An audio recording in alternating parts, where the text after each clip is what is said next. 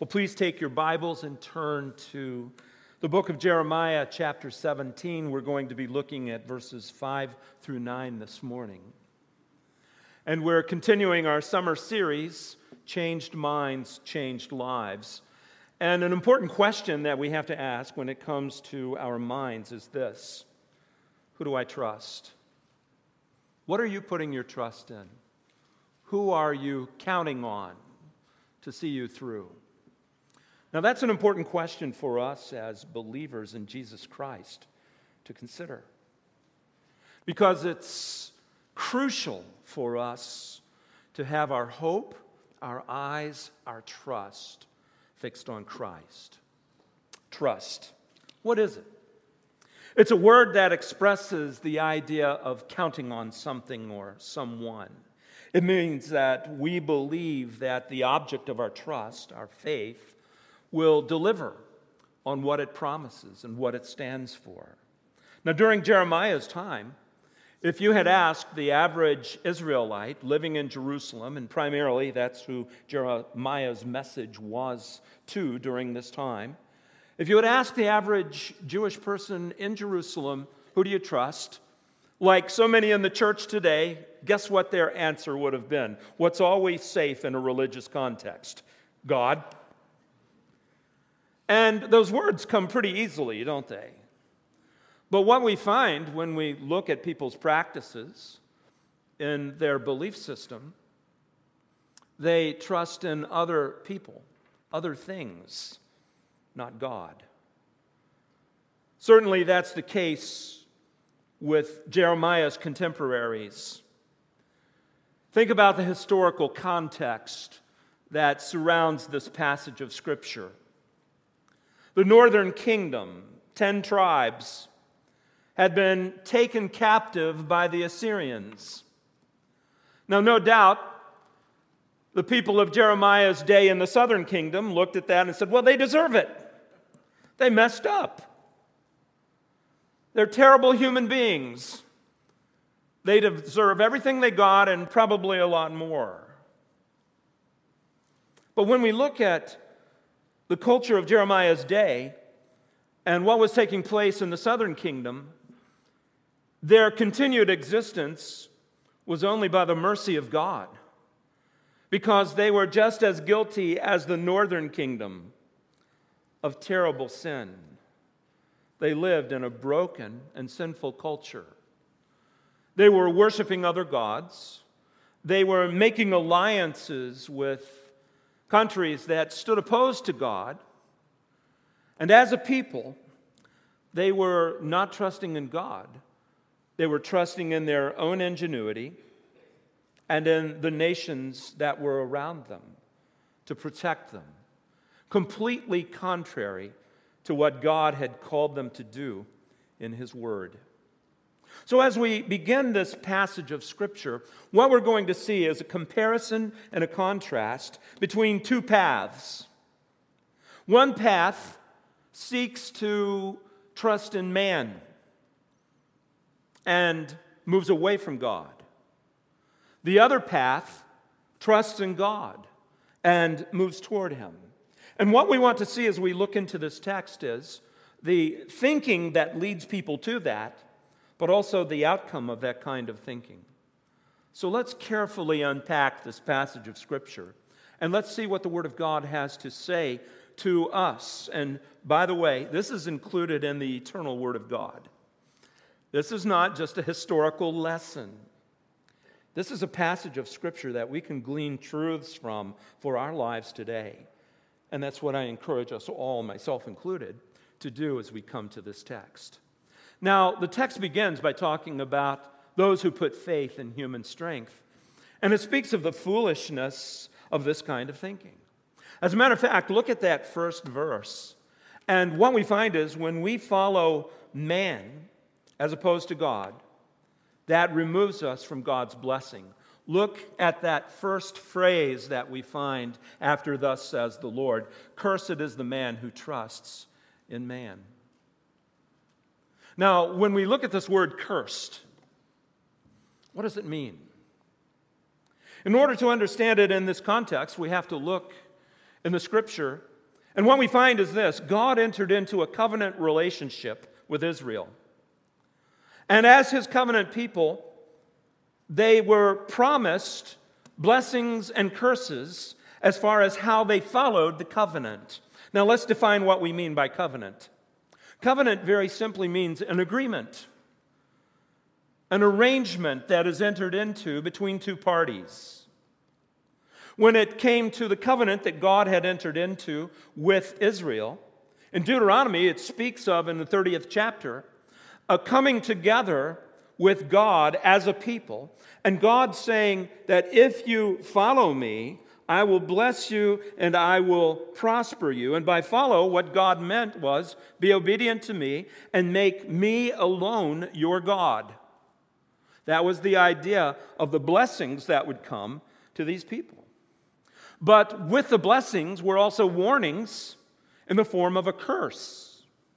And the curse carried with it the idea of God having them move outside his protection and his provision, and experiencing the consequences of sinful behavior as a result of their choices.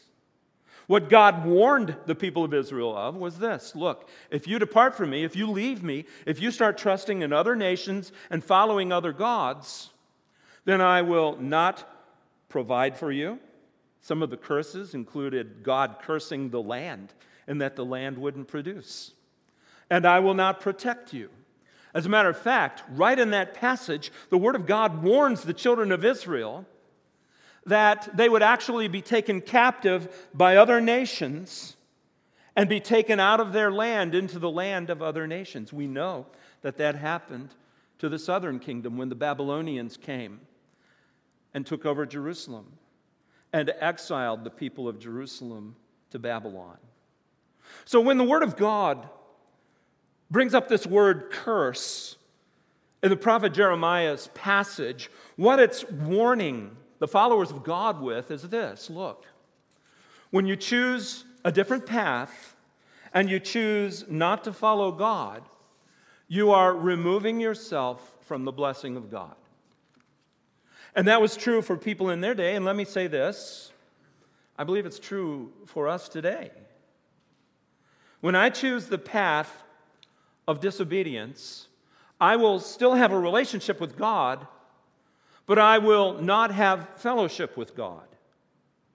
I will not see the blessed life that comes from obedience to God and following Him as a part of my life. I will experience the consequences of the sin that I engage in.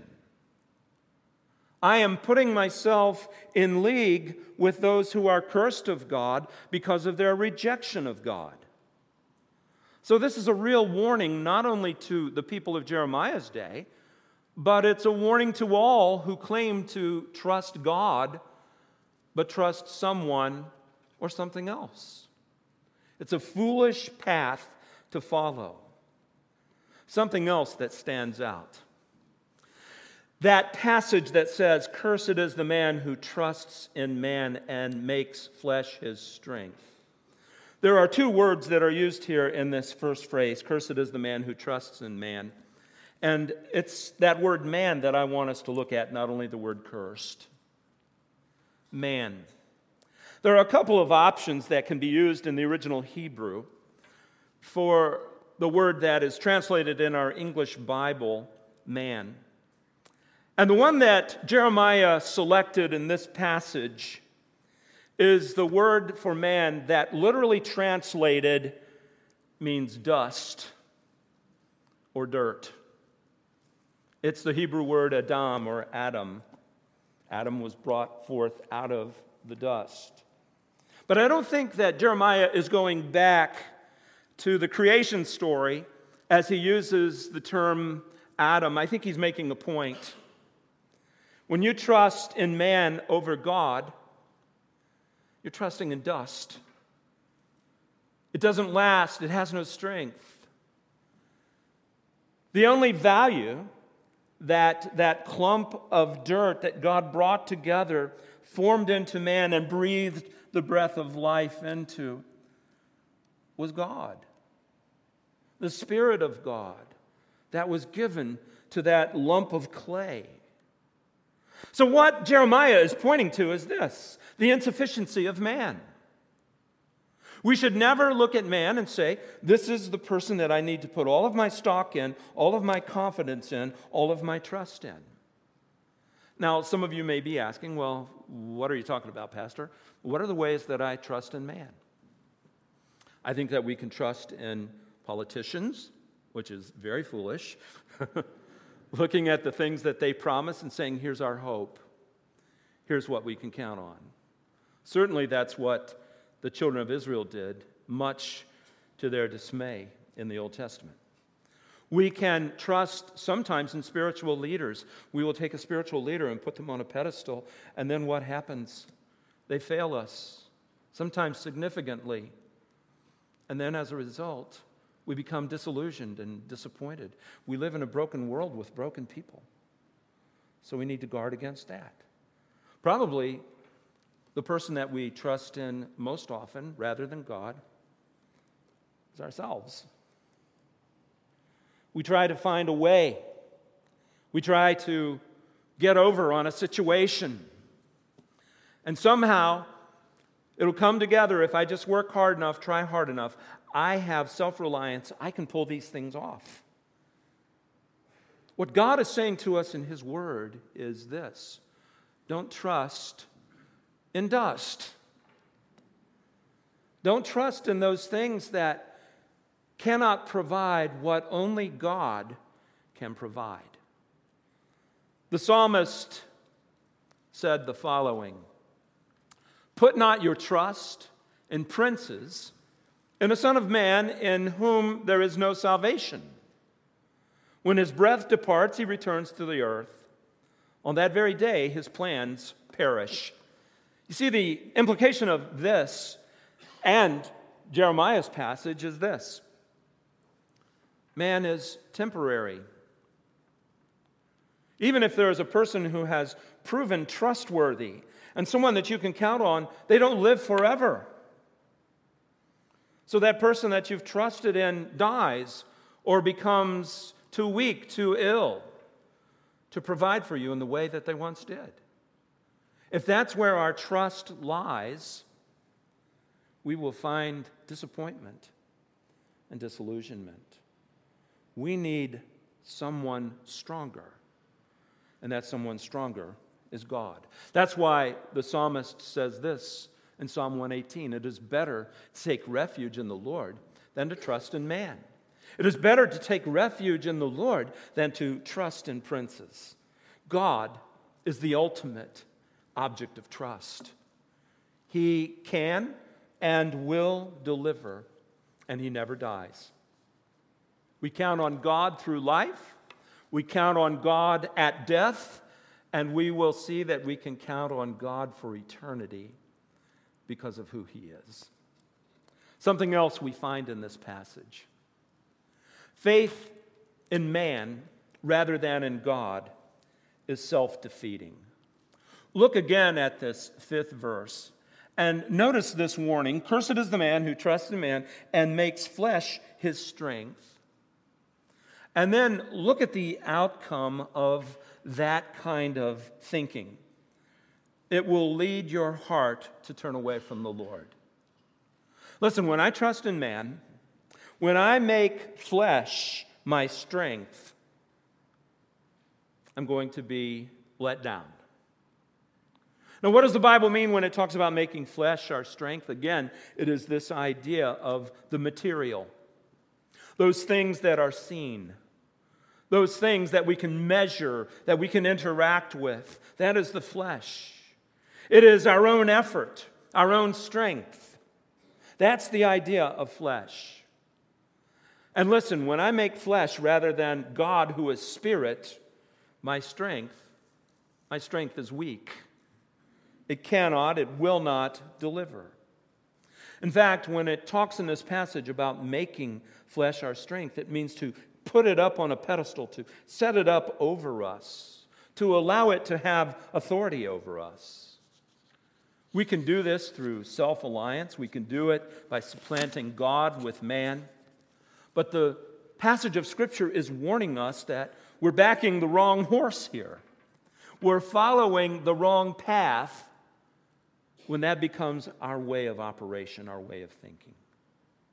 And look at what always happens as a result of it whose heart turns away from the Lord. When I trust man or any other object rather than God, it's not like I can continue to pursue God and to pursue these other things. It's an either or proposition.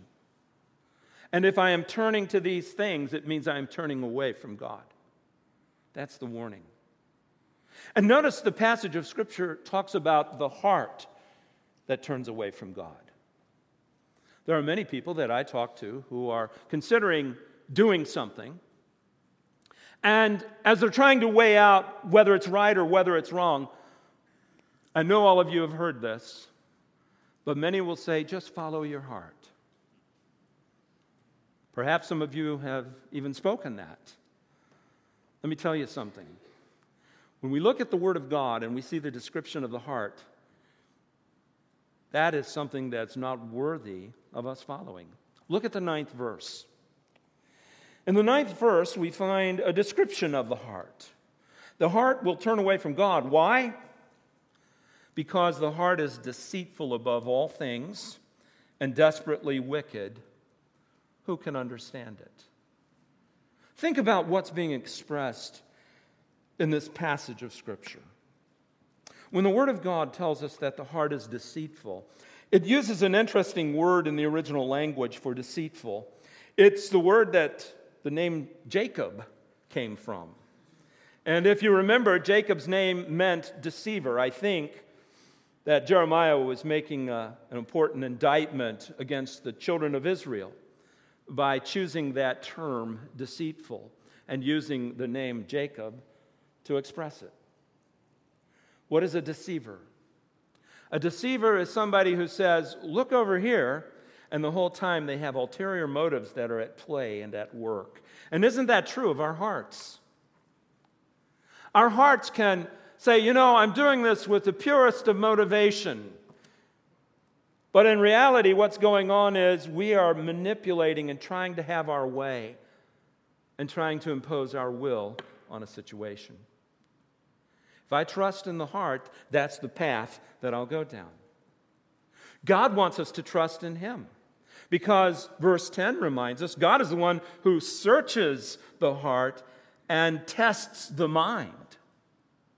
If I really want to have a perspective on what I'm thinking and what I ought to do, I need to turn to God's eternal word where He has revealed these things. My heart will twist it and distort it. God's word will express truth. Something else.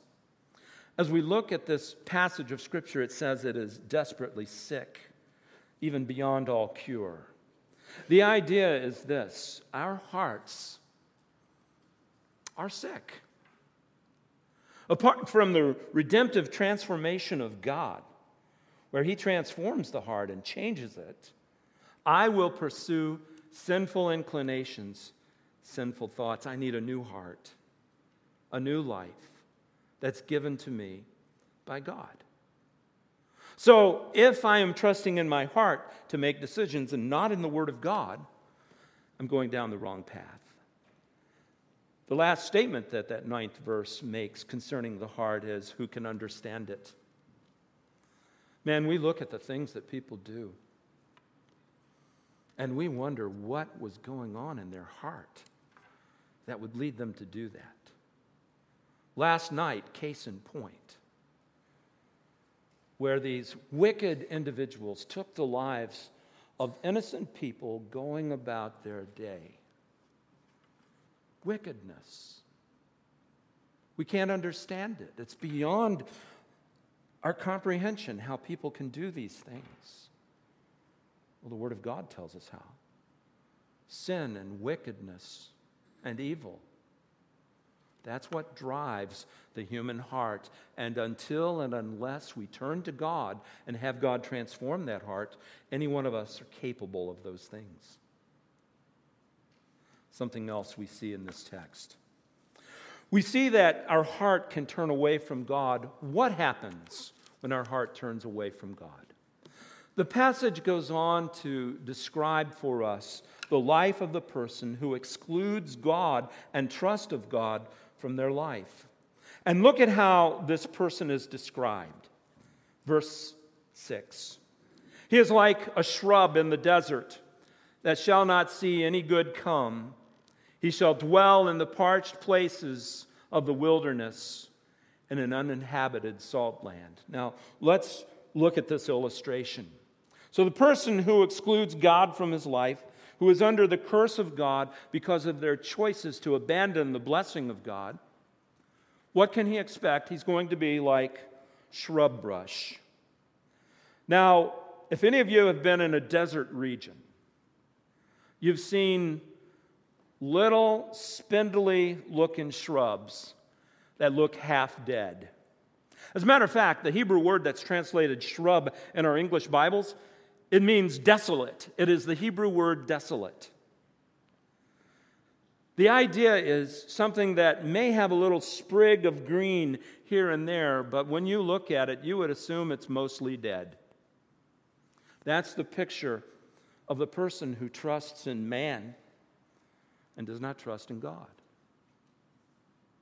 It's a picture of something that is just barely giving any evidence of life. And it merely exists in the environment that it's in. It doesn't spring to life. It doesn't bring nourishment or life to other things. It's just there.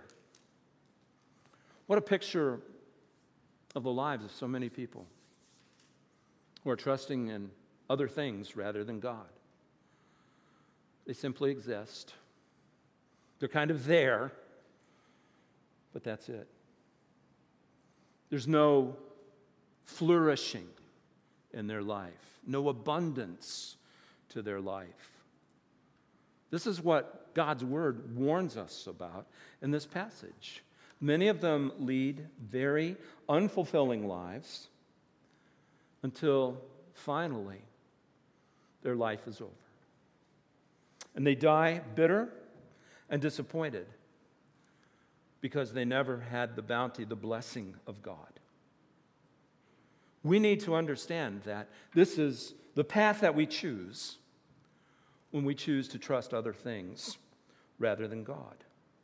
Look at how else they're described in this sixth verse. They will not see any good come. Now, the way the ESV translates this, they will not see any good come, I, I, like the way the New American Standard translates it a little bit better, and it renders it like this For he will be like a bush in the desert, and he will not see when prosperity comes, but will live in stony wastes in the wilderness, a land of salt without inhabitant. What's the difference? Here's the idea when you live a life that doesn't trust God, and you're trusting in material things and the other things that can replace God, even when you experience the fulfillment of your hopes and you get the things that you had hoped for and wished for, you know what happens? They play out. Even when your definition of prosperity is fulfilled, you remain unfulfilled because these things cannot provide what only God can provide. We fool ourselves into thinking that they can or perhaps they will, but they never do. The prophet Haggai said this Now, therefore, thus says the Lord of hosts, consider your ways. You have sown much, you have harvested little. You eat, but you never have enough. You drink, but you never have your fill. You clothe yourselves, but no one is warm. And when he who earns wages does so, to put them into a bag with holes. Isn't that a fulfilling life? You exist, and that's it, apart from God. Look at what else Jeremiah tells us in this passage. You will dwell, that is, your, your existence will be in a parched place of the wilderness, loneliness, exclusion.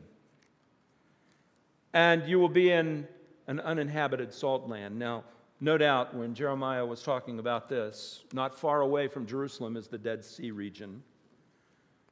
And that salt area of land, very little survives because salt kills stuff.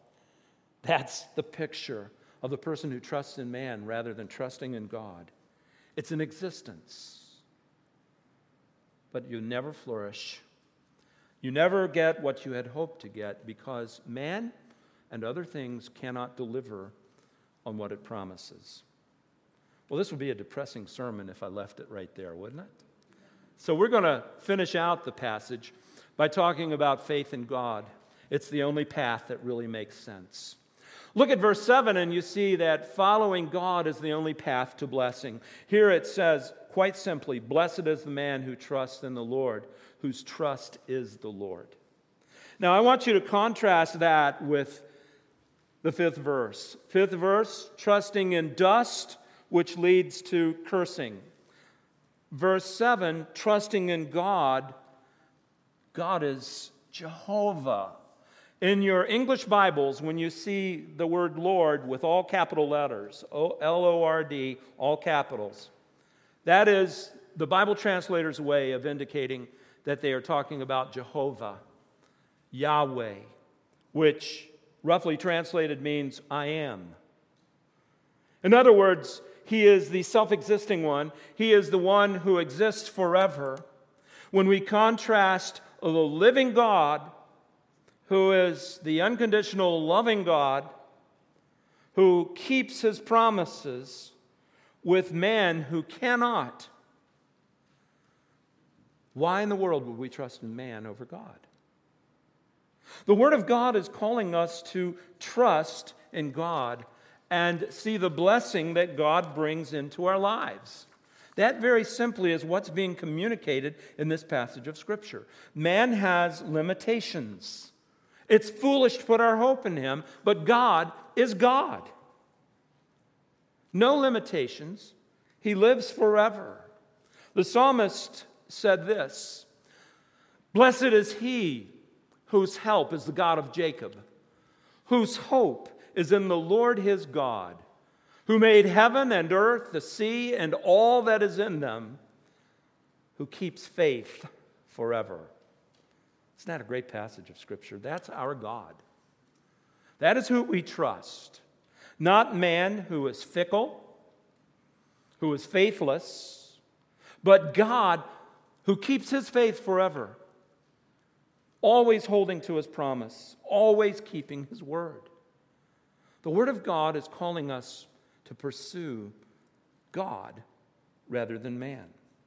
Something else we see in this passage faithfulness of God is steadfast and forever. Again, we look at this title, Lord, and we see a reference to the covenant keeping God. Remember that name was first revealed when Moses saw the burning bush and asked God, who was speaking to him through the burning bush, sending him to the children of Israel, Whom shall I say sent me? And God's response was, I am. I am that I am. In other words, always existing eternity past, existing now, always existing into eternity future. This is God. This is the one who remains faithful. This is the one who keeps on keeping on with his promises.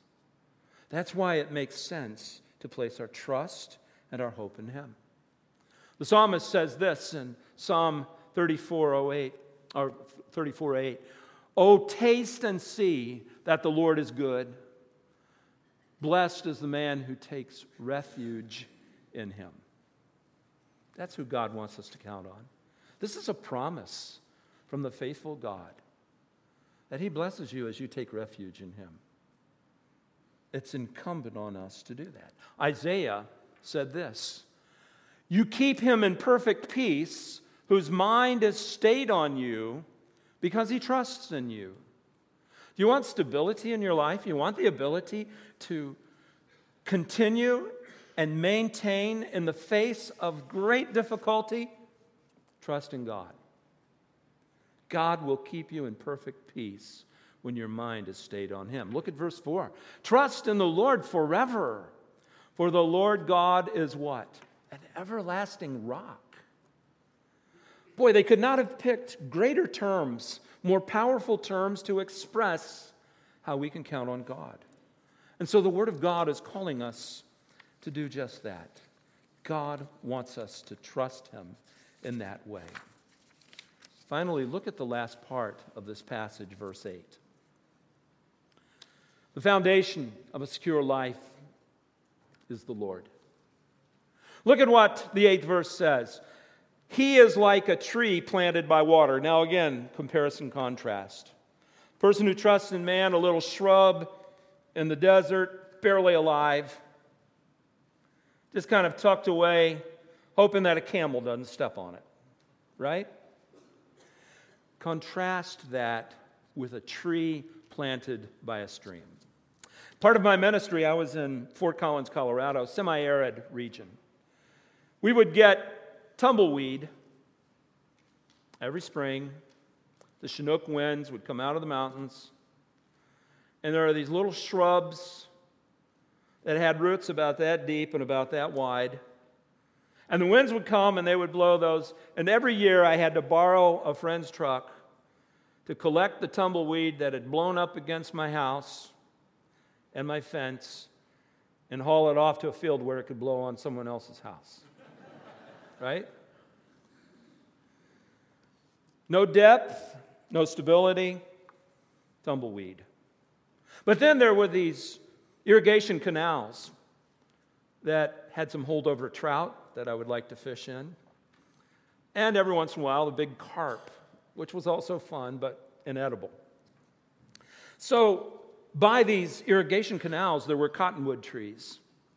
And where the shrub was minuscule, I could not get my arms around a cottonwood. Its roots sunk deep into the soil where there was water that would bring fresh nutrients to those trees, and they were massive. And listen, when we had a dry spell, the tumbleweed tumbled, but the cottonwood, the leaves were still green. It was still strong. Those mountain fed streams that were coming through Fort Collins, Colorado, by the snowmelt kept those trees strong. Do you get the imagery that Jeremiah is using in this passage of Scripture?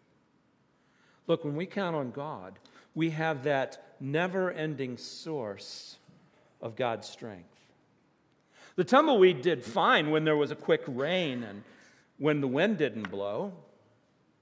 It had some roots that went in, but as soon as it got dry and windy, poof, they're gone. Cottonwoods stand strong. Even in the drought, they continue to stand strong. Which life would you want to pursue? Or a better question might be which best describes your life? Are you a tumbleweed? Just getting blown here and there? Or are you like that cottonwood that's sinking its roots deep into the resources of God and the truth of God? This is how God wants us to live. The Apostle Paul shares this with us. It's a prayer for the church at Ephesus.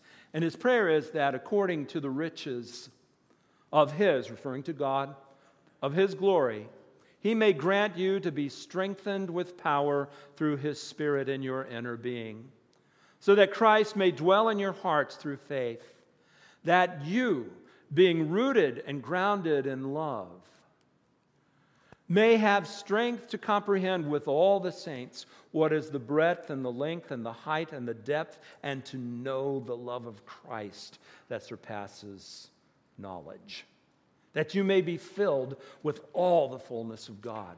That is a description of that cottonwood tree. That is our life because of Jesus Christ.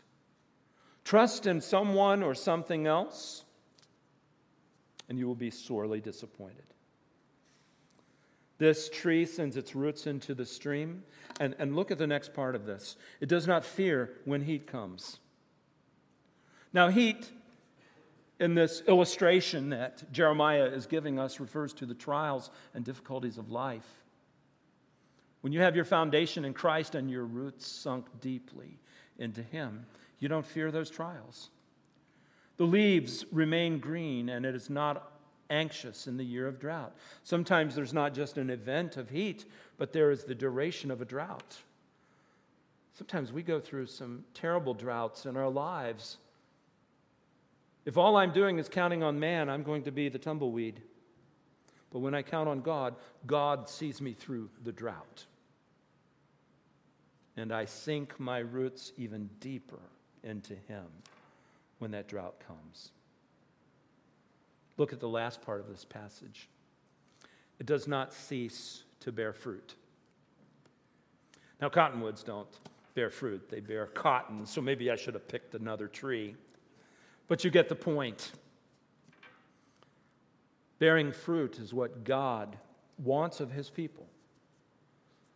It is good works, it is evangelism, it can be any number of things that demonstrate that we are trusting in God and walking with Him.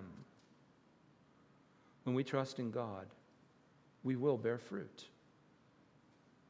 When we trust in man, including ourselves, we may give the appearance of fruit, but here's the problem the fruit that we bear can be rotten. The Lord Jesus Christ said this Either make the tree good and its fruit good, or make the tree bad and its fruit bad, for the tree is known by its fruit. I guess a question that we can also ask ourselves is this What kind of fruit am I demonstrating? A fruit that is dependent on God and that is producing? Or a fruit that is dependent on man that looks okay on the outside, but not so good on the inside? This is how God wants us to trust in Him. This morning, we've seen the importance of trusting in God rather than man. And this passage of Scripture really was calling the people of Jeremiah's time to a decision point. Who will you follow? Who will you trust? And let me say this the Holy Spirit, I believe, is calling on believers to have that decision point as well. As one who has trusted Jesus Christ as your personal Savior, have you continued down the path of trusting Him for everything in your life? Or did you trust Him as your Savior and now you're trying to reboot and trust someone or something else? That path does not work. Let me also say this perhaps you have never come to the place to where you've trusted Christ as your personal Savior. You related to what I had to say about that tree that was in a dry and deserted land. You feel dried up and dead inside. Listen, Jesus Christ said, I came that they might have life and that they might have it to the full. Other translations render it abundant life. Christ can deliver you from these things into that life that knows God and finds that strength to get you through life itself and bring you into life itself, which is eternal. What does it require? Turning from self alliance, I can be good enough for God to accept me. Turning from reliance on other people, well, you know, I was born in a Christian home, so obviously I'm a Christian too. It's coming to the place to where we look and we say, it's reliance on God. He gave his only begotten Son to die on the cross for me that I might find forgiveness and a right relationship with him. May I encourage you this morning, if you have never trusted Christ as your Savior, at the conclusion of the service, I'll be by the back door. Dan will be around here. TJ will be around here. Jim, who read the scripture, would love to talk with you. Any one of us would love the opportunity to talk with you and explain how you can know that you have that personal relationship with God and can experience the life that's described in this passage. Father, thank you for this text. Thank you for the call to us all that would have us trust in you. You're inviting us, calling on us to make you the focal point of our hope and trust. God, may we be wise enough to do it. Father, if there is one here this morning who has not come to that personal relationship with you, God, let them make that decision this morning to abandon self trust, to abandon the belief system of this world around them, to turn from sin to you, and to find a relationship with you. And I pray these things in Jesus' name. Amen.